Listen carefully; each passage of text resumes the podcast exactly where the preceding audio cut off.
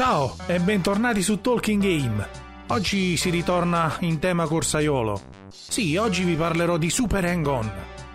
Vi ricordo ancora il primo approccio in assoluto con questo capolavoro di casa Siga. Primo approccio avvenuto tramite home computer, il mitico Amiga 500 della Commodore, di cui parleremo abbondantemente con un nuovo insert all'interno della nostra rubrica Talking Game, con l'aiuto del nostro esperto Sonny. Ma adesso bando alle ciance e andiamo al dunque. Super Hang-On nasce come videogioco di motociclette, pubblicato nel 1987 dalla suddetta Siga. Parliamo in pratica del sequel di Hang On. I due giochi sono stati ideati da Yu Suzuki, che abbiamo già citato nella puntata di Outrun, se vi ricordate. Super Hang On fu un successone nel panorama videoludico arcade, grazie ad una giocabilità magistrale e ad una grafica altrettanto al top.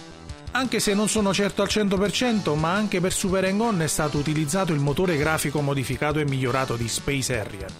Poco dopo il lancio, a distanza di circa due anni, il videogioco fu pubblicato anche per altre piattaforme, tra cui Sega Mega Drive, Commodore Amiga, Atari ST, macOS, ZX Spectrum, Amstrad CPC e Commodore 64.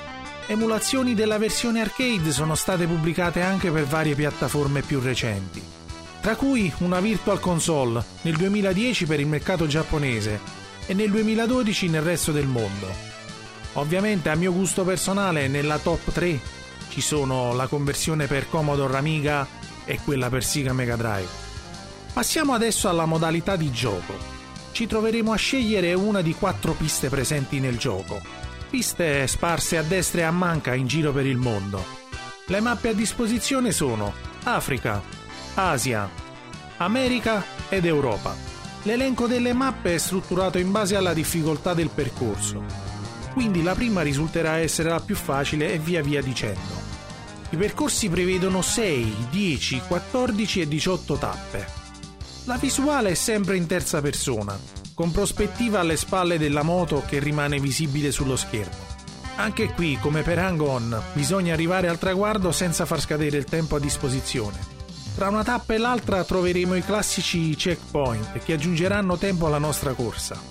Bisogna fare attenzione anche a non cadere o scontrarsi con altri centauri, altrimenti rischiamo di togliere secondi preziosi alla nostra clessidra.